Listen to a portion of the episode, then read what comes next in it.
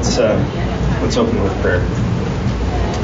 Heavenly Father, uh, what a privilege it is to be able to gather together in your house to worship you, to learn from your word, to fellowship with one another. And uh, God, I just pray that you would be with us this morning as we consider your word, as we consider how to study it. Um, Lord, just that you would give us understanding.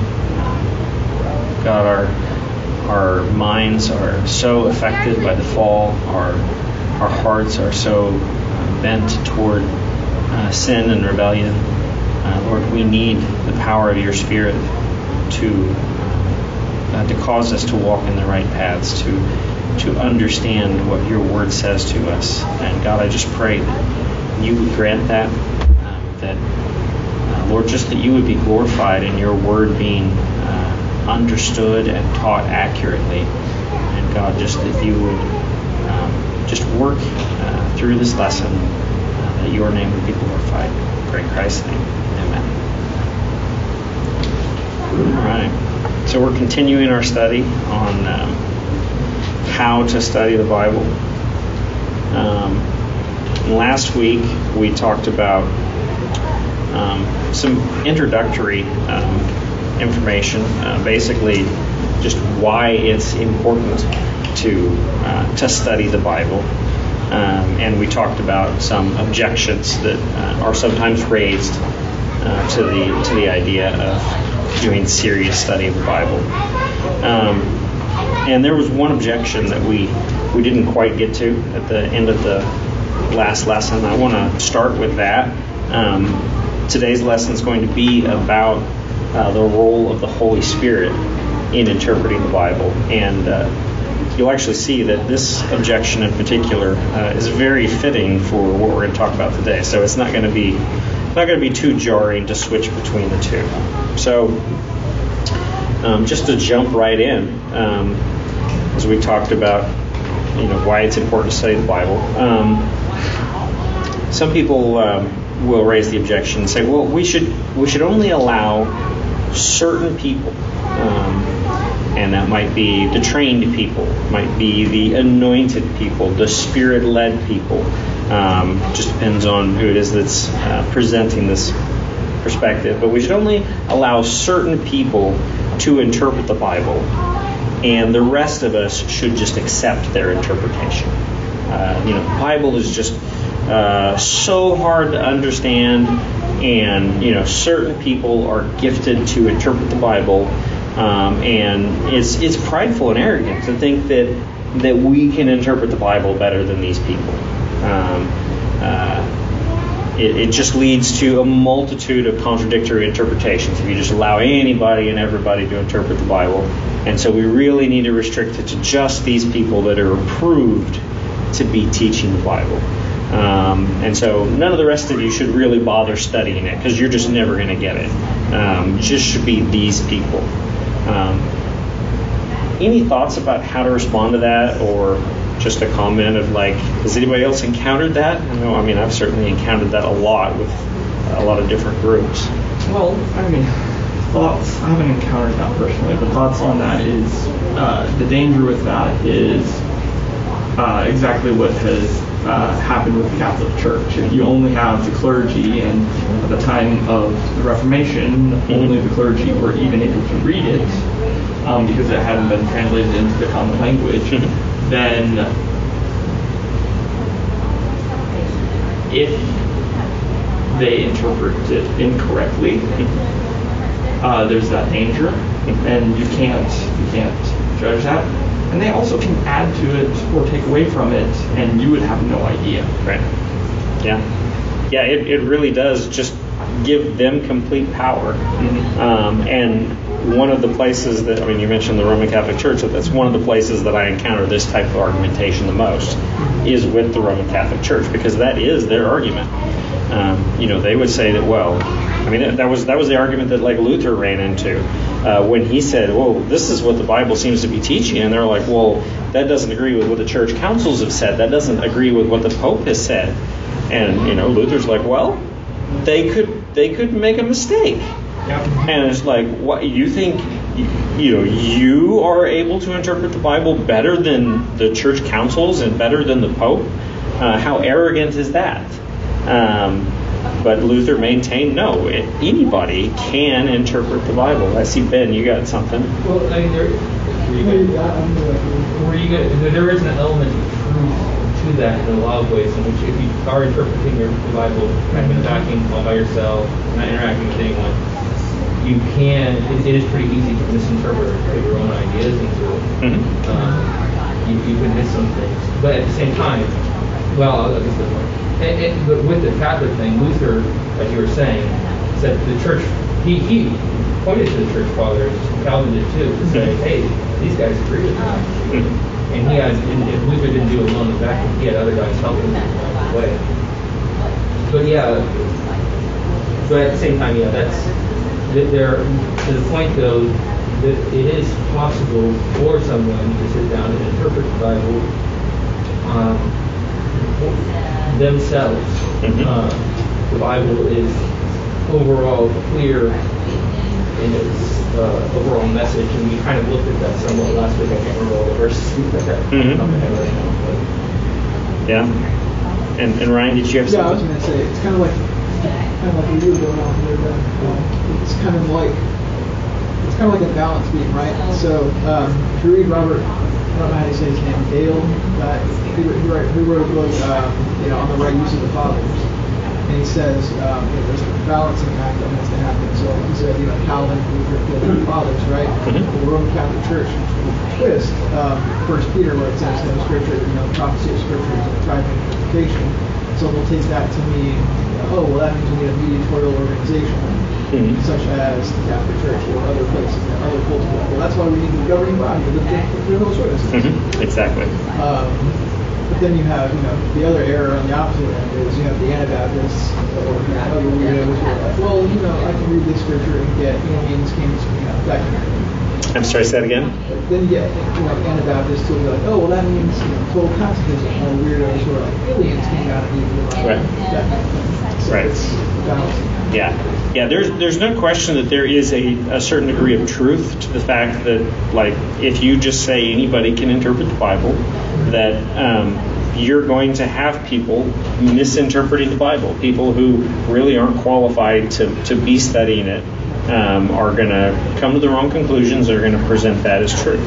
Hey, Craig. Um, yes, go ahead. There's another sense, though, too. I mean, even just looking at scriptures, where as Paul was preaching, you know, the, we referred to this last week about the Bereans Mhm. and how they were sort of checking him out. Well, if it's something where only you know the experts, then they should have just accepted what he said, Right. not taken the word and looked at it to make sure that what he was saying was true. So Mhm. that seems to fly in the face of this objection. Yeah, yeah, absolutely. Yeah, the the example of the Bereans checking out Paul is is a clear example of that, where you have just everyday people um, checking out these teachers, um, and rather than just saying, "Oh, well, you're the teacher, I just have to accept it." Um, so yeah, this this um, again, there's there's like there's some truth buried in this notion that it's like, okay, yes, the Bible um, can be misinterpreted, and so um, the people who are trained, who are taught,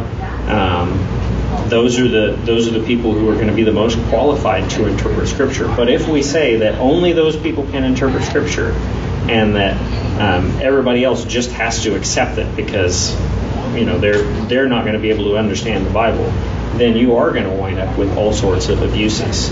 Um, yeah, opening the interpretation of Scripture to everyone allows uh, the untaught to distort Scripture, but keeping it within a group of approved interpreters allows that group to distort Scripture without challenge. Um, so it, it, we have to maintain the idea that every Christian should be studying the Bible and should be checking out what their teachers are saying um, and evaluating it to see if it's true, just like the said with Bereans. Ben? Well, I was also going to say that from a practical spiritual level, that's depriving people of spiritual food on, on a, their own basis. I apologize. I, Sorry. I can't hear you. Yeah, I'm not used to masking. Right. Uh, it, on, a, on a practical spiritual basis, that's depriving people of spiritual food uh, Uh-huh. in their own homes, in their own study. Yeah. Uh, where they, they can't read the Bible and study it for themselves and actually learn to love God more there. Yeah, that is true. Yeah, it, it does it does deprive people of their spiritual food. Can we also say that was the error of the Pharisees and the Sadducees and the scribes too? Were like, well, we know all about this. Mhm. You just have to listen to us. Yeah. So that's kind of why Christ said, you know, lay up, you know, 695 rules and you know one more. Mhm. Yeah, uh, very much. They, you know, they. Uh, in fact, I believe there's even like statements in there about it's like, well, we're, you know, we're the teachers of the law. You know, who, who, who do you think you are uh, interpreting this differently than us? Um, yeah, I, I mean, just from a like a on the ground level. I mean, I remember one time speaking to a Roman Catholic, and I remember um, we were talking about justification, and I quoted to him Ephesians 2 8 and following, and and he's like, yeah, that that really sounds like it agrees with what you're saying, but the church tells me that's not what it means. So, and and who am I to challenge what the church says? Um, that that is definitely um, the attitude, and it's, we we have to have a way to challenge uh, false teachers. Um, we have to be able to understand and read these things for ourselves. Um, but that's not to say that like everybody's equally competent to study the scripture. That that's not to say um, that we don't have problems when we say anybody and everybody, please try to understand and study the scripture yourself. Yes, it, it does. Um, it does sometimes cause problems, um, and um, I mean to to to go back to something that was mentioned earlier when we were talking about um, that uh, like Luther and Calvin were appealing to the fathers um, in opposition to the Roman Catholic Church. Um, and it's it's important in that case to make a, a clear distinction between like what is the what is the Roman Catholic Church and that teaching authority, and what are the early church fathers? Because the, the fact is, the Roman Catholic Church will, will they will say that they're in agreement with the early church fathers. It's like, oh, we're just building on all this tradition, and we're believing everything that the church has believed for all this time, and you know, and it's it's the reformers and, and other teachers that are presenting the novel perspective. Uh, but the fact is, is like if you study the early church fathers, you will find that very often the Roman Catholic Church is just in complete disagreement with them. Um, but that's not to invest even the early church fathers with the authority that the Roman Catholic Church claims. Uh, the fact is, the scriptures that are the authority. Uh, that is God's word. Um, and you don't want to move that authority to any other source, whether it be the early church fathers, the Roman Catholic Church, the governing body of the Jehovah's Witnesses, um, or you know, whatever it may be. Um, even you know, even the Westminster Assembly, we don't want to transfer that authority there. As, as great as the the Westminster standards are, um, they still can be wrong. We have to understand that. Um, the Scripture is the authority. Um, and all of us need to have the ability to study the scriptures for ourselves and compare that um, with what the you know what various teachings we encounter. So, um, and of course, we are not like left all on our own to just sit there and just read the Bible all on our own without any help from any outside source. Um, there are all of these various helps we have um, including the early church fathers, including the Westminster Assembly, and just various Christians that uh, that God has uh, used throughout the ages to interpret the Scripture. Um, we, I mean, we are very blessed to live in an age where all that information is very accessible to a lot of people, um, and so those are, you know, those are obviously that's going to be a great help for us, and we're not on our own in interpreting Scripture. Mark, did you have something or okay? No, no, you're fine. Um, so that was that was kind of the final objection I wanted to tackle, and um, again, uh, a lot of times it is spoken of in terms of well, these are the people that the Holy Spirit is guiding. I mean, even with like in the Roman Catholic Church, kind of our prime example. Um, you know, if you get down to it, they will claim it's because you know God has established His church, and by His Holy Spirit, He's guiding them so that they present the truth. Um, and you know, the individual person, um, they're not they're not necessarily going to get it right. Whereas the church, God's going to make sure that they get it right. So it's all it's all going back to it's the Holy Spirit. Um, and uh, so as we transition into today's actual topic, um, the role of the Holy Spirit in interpretation. I mean, that's that's gonna obviously to tie in a lot. So, if we are to interpret the Bible correctly, we must rely on the power of the Holy Spirit. Uh, this is a vital truth, but it is often misunderstood and distorted. Um, so, in order to understand the role of the Holy Spirit in interpreting the Bible, it'll be helpful to address uh, the common faulty understanding.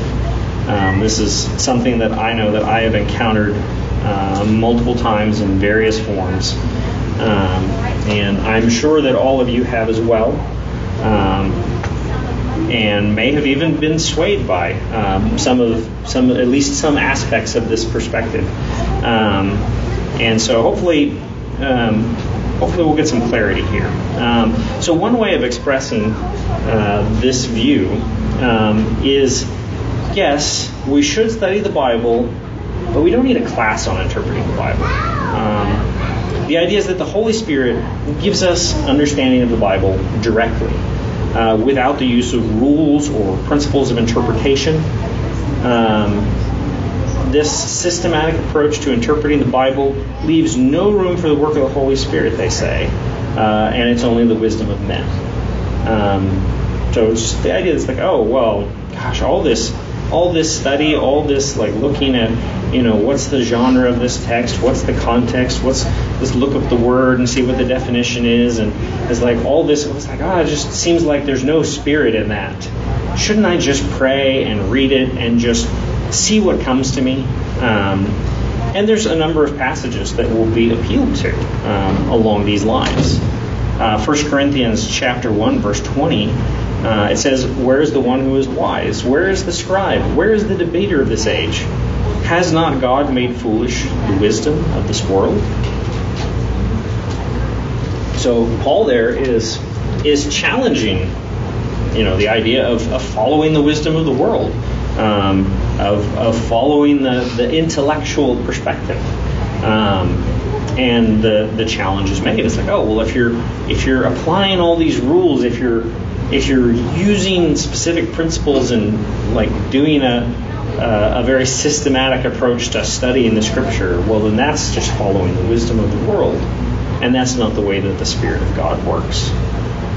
Um, Luke chapter 21 uh, verses 12 through 15, Jesus is speaking to his disciples, and he says, uh, But before all this, they will lay hands on you and persecute you, delivering you up to the synagogues and prisons, and you will be brought before kings and governors for my name's sake.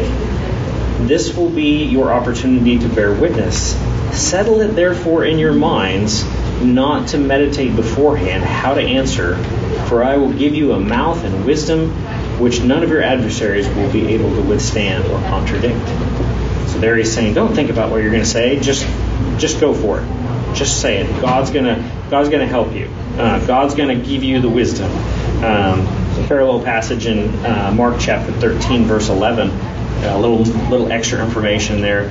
Uh, and when they bring you uh, to trial to deliver you over, do not be anxious beforehand what you are to say but answer, but, or, but say whatever is given you in that hour, for it is not you who speak, but the Holy Spirit. And so people will take this and they'll they'll argue that it's, it's uh, careful meditation is contrary to the work of the Spirit based on these these notions. It's it's I should just open my Bible, read the passage, and trust that whatever my first impression is must be the Spirit provided interpretation. Um, this is the notion uh, that the mark of the Spirit-led interpretation is, um, sorry, this this notion that the mark of a Spirit-led interpretation is that it is spontaneous uh, and interpretation. Uh, sorry, my notes are a little jumbled here. Okay, this is the notion that the mark of Spirit-led interpretation is that it is spontaneous. That that's the mark of it. It's, it's spontaneous, and that's that's what shows that it's spirit-led. Um, and then if you spend time studying and meditating on a passage before coming to a conclusion on the interpretation, then the spirit's not involved. Um, this is, I mean, it's a it's a very popular notion. Um, 1 John chapter 2 verse 27 uh, but the anointing that you uh, the anointing that you received from him abides in you and you have no need that anyone should teach you. But as his anointing teaches you about everything and is true and is no lie just as it has taught you abide in him. So there John is telling people well you, you have no need of any of any teachers.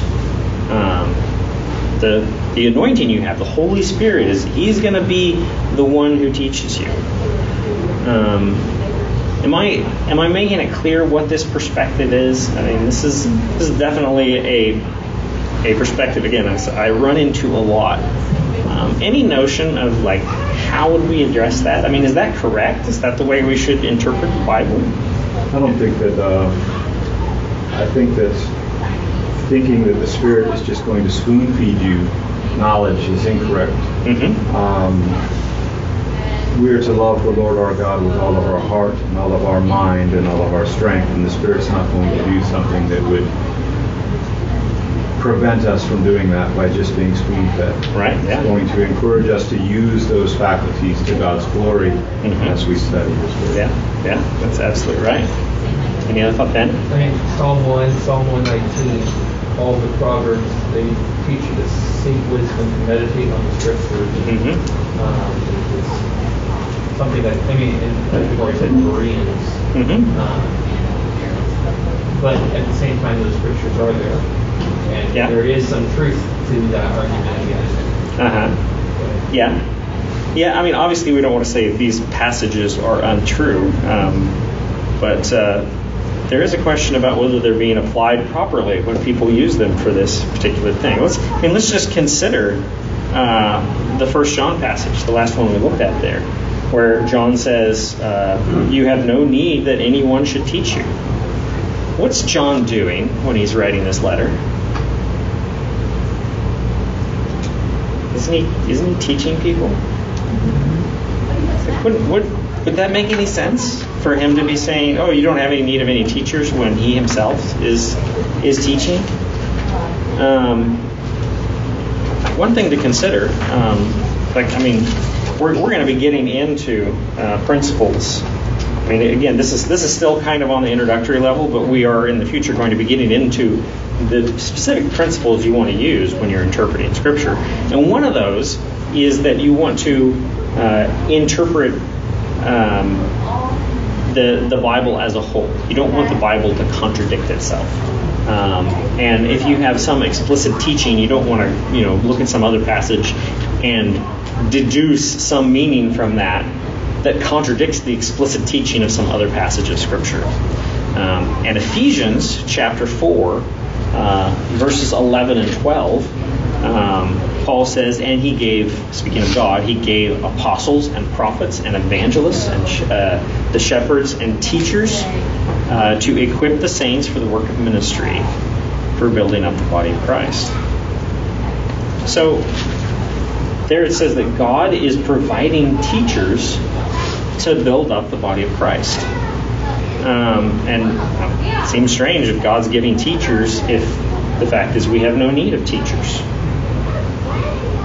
So if we try to consider, it's like, well, what is what is John talking about there? Is, is does this actually apply the way that some people would say that it applies? Uh, well, if you look in the in the context of 1 John 2, uh, he's warning his readers about false teachers. Uh, so, what if a false teacher comes and says, "I've been anointed. The Spirit is teaching me things that He hasn't taught elsewhere. You must listen to me in order to be taught correctly. I mean, that's it's very similar to what we were just talking about uh, with the objection, right? Um, so, if that's the situation, um, I mean, that, that, that may be the situation that John is responding to here. There's, there's not there's not special anointed Christians who are receiving private messages.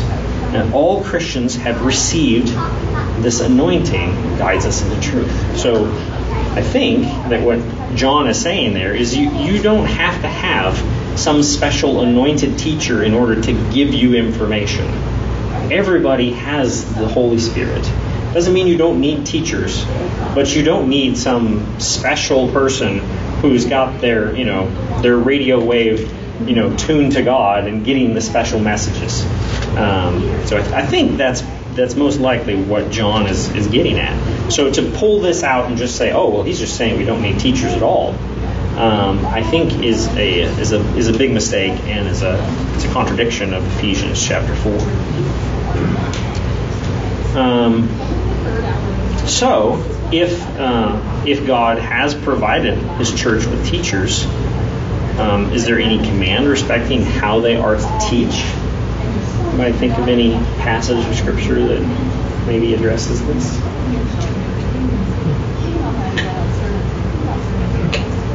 You know, we, we looked at it uh, last week. Um, 2 Timothy 2.15, Paul is writing to Timothy, and he says, Do your best to present yourself to God as one approved, a worker who has no need to be ashamed, rightly handling the word of truth. All right? So does this sound like Timothy should just relax and let the Spirit provide the interpretation?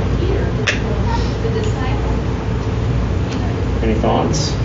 What is, it, what is there in the text that, that gives us some indication of that? It talks about rightly handling the word of truth. Mhm. And let's say if, if you just spout off the first thing that comes to you Mhm. without without doing your due diligence to make sure that that initial interpretation was correct, then you're not right. You can't, you can't be right. Yeah, yeah. Yeah, there's I mean there's there's a real danger of not rightly handling the word of truth, right? So like I don't see how that could be if you're just like, oh well it's, just what it says, you know, the spirit's leading me to understand it. Um, no, I mean you you've got to work at it and make sure you get um, the right interpretation. Um, Chris? Yeah. And I mean, in the verses right after 2 Mhm. Timothy 2.15, it talks about those who uh, speak irreverent babbling. It talks about Hymenaeus and Philetus who have swerved from the truth. Mhm. So, you know, you know, there, there's your example of what you just said, you know, right there in the Mhm. scripture as to why Yeah. he said to do that, because there are those who have strayed from the truth. Yeah. Yeah. sorry, this is maybe not going for a different task, but like the Council of Jerusalem, Mhm. you have people who are talking through things, creating things. They're not just going, hey, here's my interpretation. Right. Here's leading me here. They're going, they're carefully studying the scriptures. Mhm. It's uh, to make sure that they know how to teach other people. Uh-huh. Yeah. Yeah, definitely. There's multiple examples throughout Scripture that are like that, where it's you have clear examples of people doing serious study, trying to trying to make sure they get it right um, as they study. Um, Ryan. It's also kind of like that's, it's important to uh, show yourself diligent in study to show yourself approved and whatnot. Paul even said, or Paul even says, you know, you can twist the scriptures for your own destruction. Mm-hmm. Um, so it's kind of like just an example of this. Um, scripture, I can't remember exactly which one, but it says, you know, um, Holy Spirit enables us to read and understand scripture. And so people who are, you know, swerve from the truth or who twist the scripture for their own destruction, it's kind of an example of the Holy Spirit not like so there are people who can look at the Bible right now, uh, you take it out in public, and, oh yeah, the Bible says Jesus is God, but they're like, well, well, probably. Right. Yeah. Yeah. No. I mean, it's it. It certainly is the the case. It's like you you have people misinterpreting the scripture, and um, yeah, and that is like on some level that's that's a that's sin going on there. Um, whether it be more minor varieties, you know, within the church, or whether it be those who are outside of Christ and their minds are darkened and they're just completely bungling it, and the Spirit's not there um, assisting them. And we're gonna we're gonna get into that in in more detail as we continue the lesson.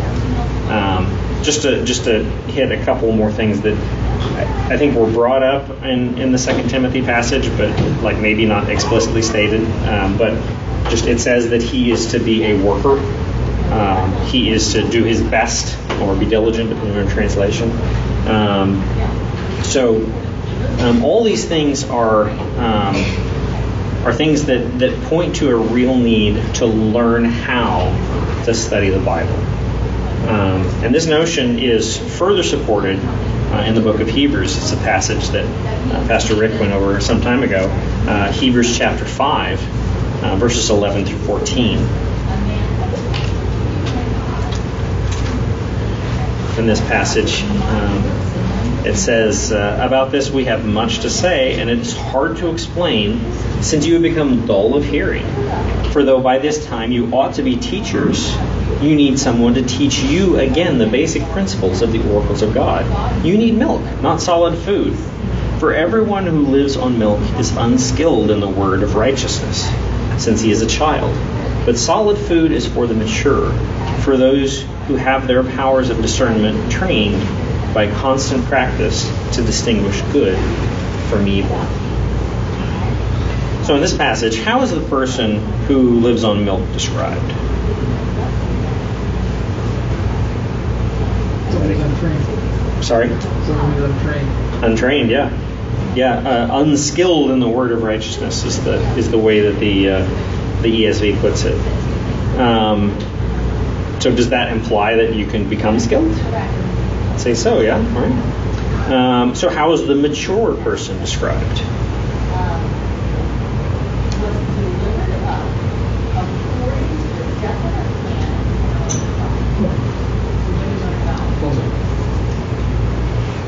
Sorry. Go ahead. Um, the mature person is described as someone who uh, has their powers of discernment trained through work ethic. Yeah, yeah. Their powers of discernment are are trained. Um, speaks of constant practice. Um, these are definitely notions of learning how to study the Bible. Um, I mean, really, like if if Christians who have the Holy Spirit should just open the Bible and just take whatever interpretation they see at, at face value, then that passage in Hebrews doesn't make any sense. Uh, because the author of Hebrews is clearly saying, look, you're you're missing it. You're there's there's areas where you're just not really able to follow what I'm talking about here. You need to to be trained better, and you ought to be trained better by now. Um, and these just these things just couldn't be the case if this idea was like, well, just like whatever the Spirit spontaneously leads me to believe when I open a passage of Scripture, um, that should be my interpretation. Just it just doesn't make sense with this passage. Um, so now some some people are going to argue um, that if we need to learn how to study the Bible, then anyone could follow the same guidelines for interpretation and come to the same conclusion. I mean, it's just it just makes it where anybody could do that.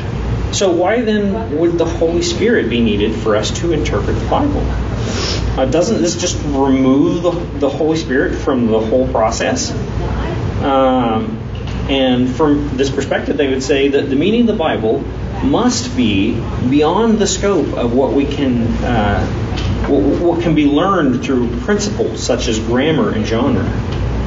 Um, and it sounds very pious when people say that. It's like, oh well, yeah, the the the content of the Bible just has to be beyond that. We don't want to make it where it's just accessible to simple rules of interpretation.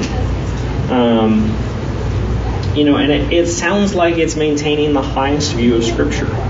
Um, but I would argue that it is too low a view of Scripture. I think it really does um, do the opposite of what you think. Um, one of the key passages um, when we talk about this is in 1 Corinthians chapter 2, verse 14, uh, where Paul says the natural person does not accept the things of the Spirit of God, for they are folly to him, and he is not able to understand them because they are spiritually discerned. Um, and so, um, people, basically from both perspectives, uh, both the perspective that I would argue for and the perspective that I'm arguing against, are going to appeal to this passage.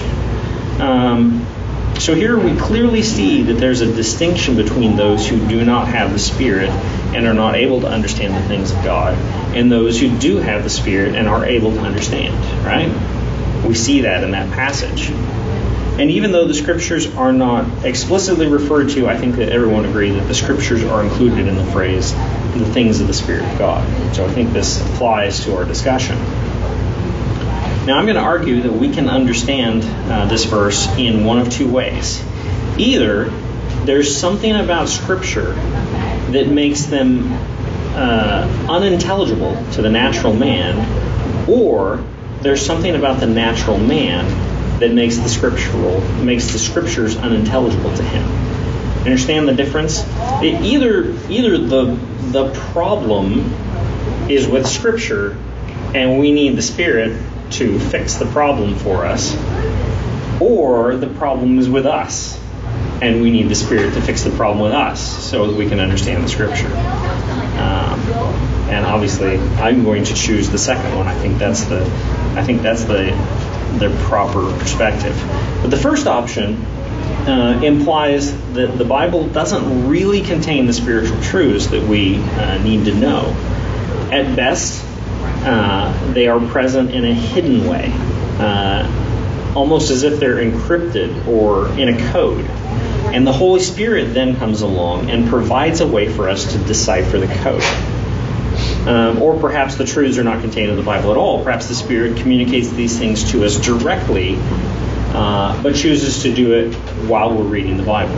Um, just depends on the different perspectives that people have. Because some people would say, well, it's, it's all there. You just you can't understand it unless the Holy Spirit comes along and gives you the gives you the code to understand what's there.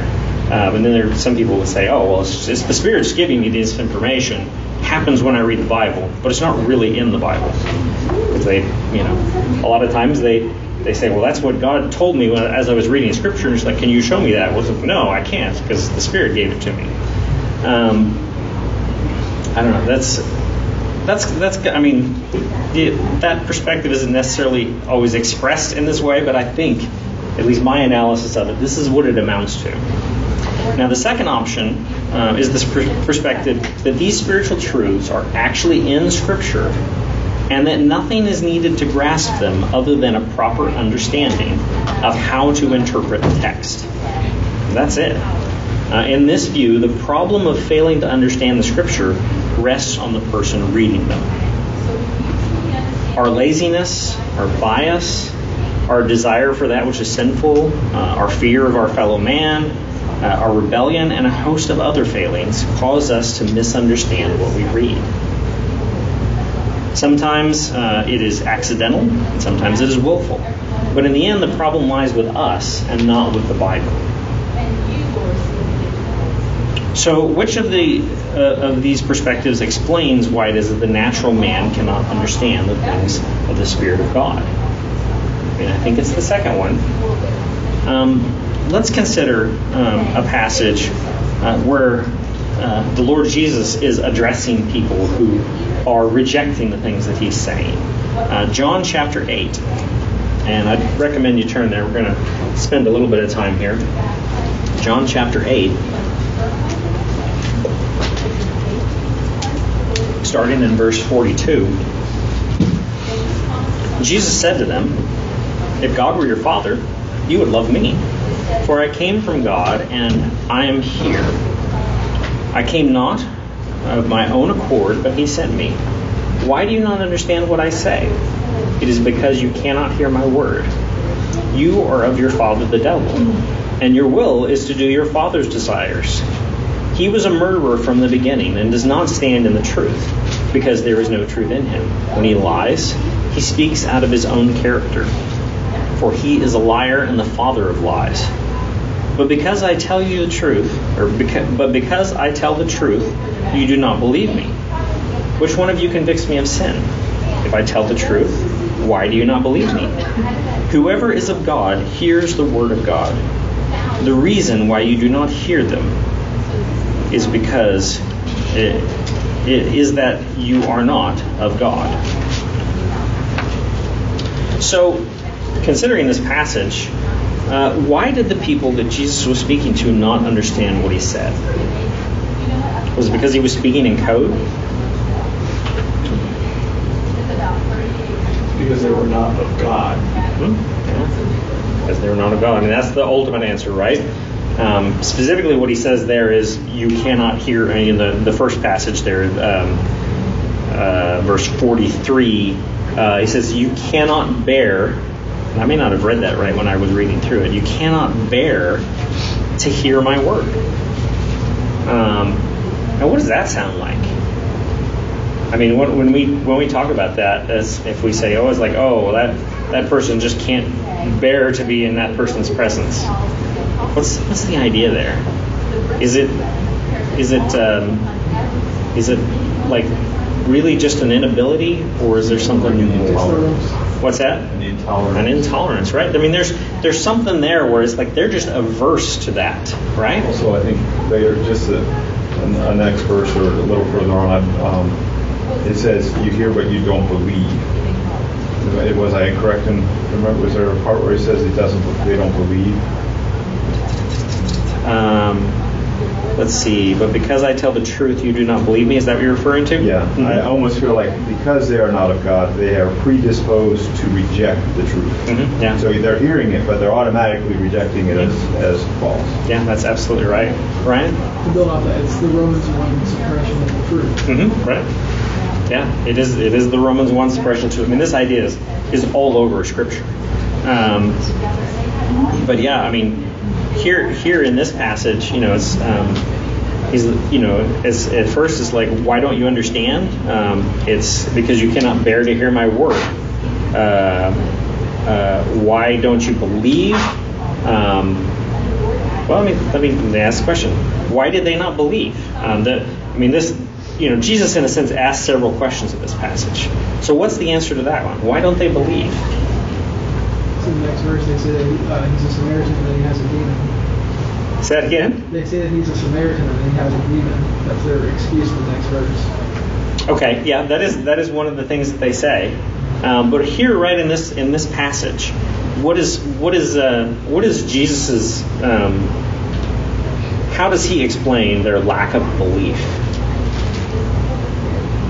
Because they're the fathers of. Uh-huh. They're they're of their father the devil. So he uh, he told them the truth, and their desire is to do their father's desire. Their will is to do their father's desire. So they're they're just following what what Satan does. Satan doesn't believe the truth. Satan is the father of lies. Um, and so why don't they believe him? It's because they're of their father the devil. That's they're following they're following what their father does. Why do they not hear? Jesus says this because they're not of God. So who does hear the word of God?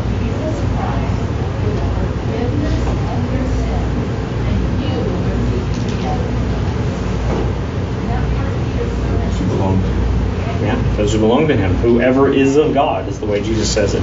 Those are the people who hear the word of God. So when we consider this, it's like there's obviously um, scriptures presenting this here. Uh, it's in Romans 1, it's in multiple passages. There is in the natural man this, this moral equation that is completely averse to the Word of God. And so when the natural man comes to the Word of God, he's not going to understand it. Now, interestingly, you, you sometimes will encounter people who are not Christians, who don't claim to be Christians. They, they may say they're atheists or whatever, and they're often able to understand large portions of what Scripture says. But there's always going to be something that they just reject um, because they just can't accept it. Uh, there's there's a there's a moral reason why they can't accept it, um, and I I would argue that in every case where we are misinterpreting the scripture, there's some level of that. Even in Christians, I mean, it's that we still have sin in us, and it's still causing us uh, some of those problems. Um, so these people, they were uh, so set against believing in Jesus. Um, this is an, another passage from John. Um, not necessarily the exact same group of people, but some of the people who were set against believing Jesus. Uh, that even after he raised Lazarus from the dead, they wanted to kill both Jesus and Lazarus. Now, is that just like, oh well, they just didn't have all the information, like the truth was in code, and they, you know, they didn't get the they didn't get the decoder ring. Um, no, it's like they they knew it. It was it was like right there in front of them. Um, and um, just for time's sake, I won't read the passage, but it's there in John 12, and it's like they were gonna they were gonna to try to kill Jesus and kill Lazarus because it's like, oh well, Lazarus has been raised from the dead. That's that's causing us problems here. People are actually believing Jesus because of this. Um, let's get rid of the evidence. Yeah, let's get rid of the evidence. Um, for them, I mean, it wasn't a matter of like, well, we're just trying to follow the evidence where it leads. It's like, no, we're, we've decided what we're going to believe, and the evidence doesn't fit with that. We need to fix that. Don't confuse me with the facts. I've already made up my mind. That's exactly right. So the fact is, the uh, the natural um, the natural man will always reject the truths of Scripture. They're foolishness to him. Uh, his understanding is muddled, and he either scoffs at or distorts the true meaning of Scripture. And only by the work of the Spirit can someone truly handle God's Word rightly. Um, if, however, there is really something about Scripture that makes them unintelligible uh, outside of the work of the Spirit to unlock the code, how could we ever know if we're interpreting the Bible correctly? Um, I mean, this is this is a this is a big question. Um, how could we ever know if someone else is interpreting the Bible correctly? I mean, we've kind of touched on this already, but it's just such a vital point. Um, some of you may remember that several months back I uh, spoke to some people uh, from the World Missionary Society. I remember talking to Ryan some about that because he bumped into him before, and it was my first encounter. Um, but they used the Bible. I used the Bible. Uh, they even quoted some of the verses that we're discussing this morning. Um, from their perspective, the Bible is a sealed book, and you can't understand it unless you submit to the teachings of their leader. You know, it can sound very similar to it's like, well, you can't really understand the Bible without you know the Holy Spirit. Um, it's like, well, for them, you can't understand the Scripture unless you follow the teachings of their leader. So naturally, uh, when they made poor arguments or misrepresented Scripture, um, my counter arguments were simply dismissed because, from their perspective, I don't have access to the true meaning of the Bible. I mean, that was that was basically their response. I was like, no, that doesn't make sense. You're misinterpreting that passage. Um, this is like, I, why should I believe this? And they're like, oh, well, you just have to accept you just have to submit to the the to our teacher. That's that's the only way you're going to see it because the Bible is sealed, and it's only it's only in Him breaking the seal that are you able to actually understand the Scripture. It's like, well, how how could how could anybody tell if anybody else is right if that's the perspective you use? Um, if if we can't if we don't have this objective way to study the Bible and figure out are you right, are you wrong? Um, I just I don't see how you get there. I mean, what, what I'm getting at is we can only test ourselves and others if the Bible presents objective objective truths that are accessible to anyone. Um, if we can apply the rules of interpretation to a text and come to the correct interpretation, regardless of who we are, then we have an objective standard to test both ourselves and others. If, on the other hand, the meaning must be unlocked by the Holy Spirit, everyone will claim the Spirit's authority for all the contradictory meanings that people come up with. With an objective standard, disagreements over interpretation can be worked out by a rigorous application of the principles of interpretation. And that is when bias and other failings are brought into the light.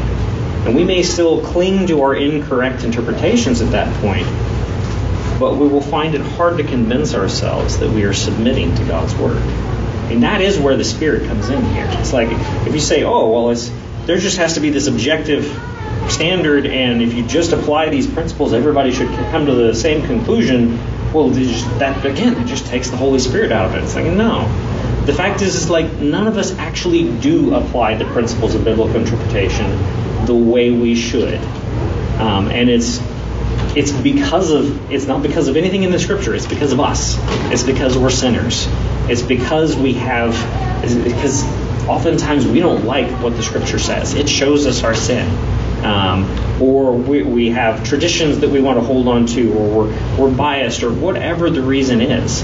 Um, but if we sit down with someone else and both of us attempt to work through the just just the regular principles of interpretation of Scripture, we're eventually going to come to a point where one of us starts to feel uncomfortable because we start to see, hmm, these principles are leading me in this direction, and that means I'd have to concede that I'm wrong on this point. Um, and that's that's when the Holy Spirit starts speaking up and saying, yeah, you need to follow the truth not follow whatever it is that you know that's leading you astray here. Um, and we, as Christians, succeed to greater or lesser degrees um, in doing that. Um, it's not all not all easy. I mean, obviously, if we all did this perfectly, I think nobody would have any disagreements about what the Scripture says, uh, at least amongst Christians. But obviously, that's not the case. So there is room for the Holy Spirit in a careful and diligent study of the Scriptures. Uh, or sorry, is there room? That's the question. So is there room for the Holy Spirit in a careful and diligent study of the Scriptures? And the answer is absolutely. Um, even as Christians, our remaining sin will hamper our study and blind us to, the, to uh, many of the truths that God has so graciously provided through the support of the church.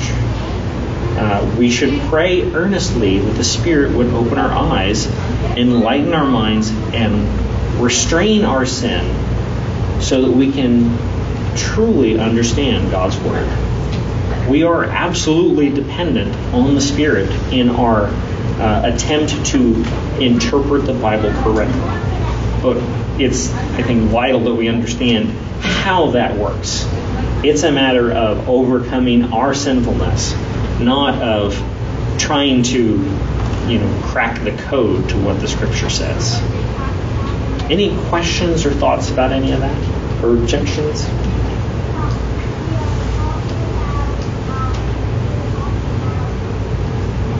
All right. Well, hopefully that was um, that was clear and that was helpful and um, got lots of lots of good comments and answers. So. Um, certainly seems like you guys were. I, I presented it clearly enough that um, that uh, the idea is conveyed. Ben, you have something? No, uh, with that, with what you're just saying now, and what you're just saying about your lesson, that is, that is at the end of the day all we can do. That's all you can do is just present the clear lessons teaching the scriptural principles. It's the Spirit that applies into our heart that, that Right. That's what prayer is to. Yeah, yeah, it's yeah. I mean, it's like we, we can we can go through this. We can we can go through the whole lesson on how to study the Bible, and you can you can basically just disregard it. Um, but I pray that God's Spirit will work in each of us, and we will take these things to heart and we will appro- apply them properly. Because if left to ourselves, we won't if left to ourselves, we won't. We're gonna we're gonna distort it. We're gonna um, find all sorts of ways to get around the uncomfortable things that we find in the Scripture. So, all right. Well, let's close in prayer. Heavenly Father, God, again, what a blessing it is to to have Your Word. You have. Uh, provided for us your very word, your your mind, your thoughts, your commands for us. Um, and God, I just pray that we would just treasure those up, that we would study your word, that we would delight in it, and God, that we would be diligent to put in the work, uh, not just take the easy path, but to put in the work, to try to understand your word correctly. God, that understanding what you have actually said would be uh, far more important to us than uh, all of the preconceived notions that we bring to the Bible. God, that truly we would seek to know your mind as truthfully as we possibly can. God, we are indeed so dependent on you for that. Uh, you have given us uh, your word that is perfect. Uh, but we are sinners and we so often distort what you have given us. And God, I just I just pray that we would be diligent, that your your spirit would work through our diligence, that your spirit would work through those who teach your word. Um, God, just that you would, by your great power, um, just continue to conquer the sin that is in us and enable us to be conformed to the image of Christ. Um, Christ knows your mind perfectly, and um, God, that is uh, that is a model for us. God, we pray that you would be glorified by uh, your church the world over, uh, taking your word seriously, studying it, and applying it to our lives. Pray these things in Christ's name.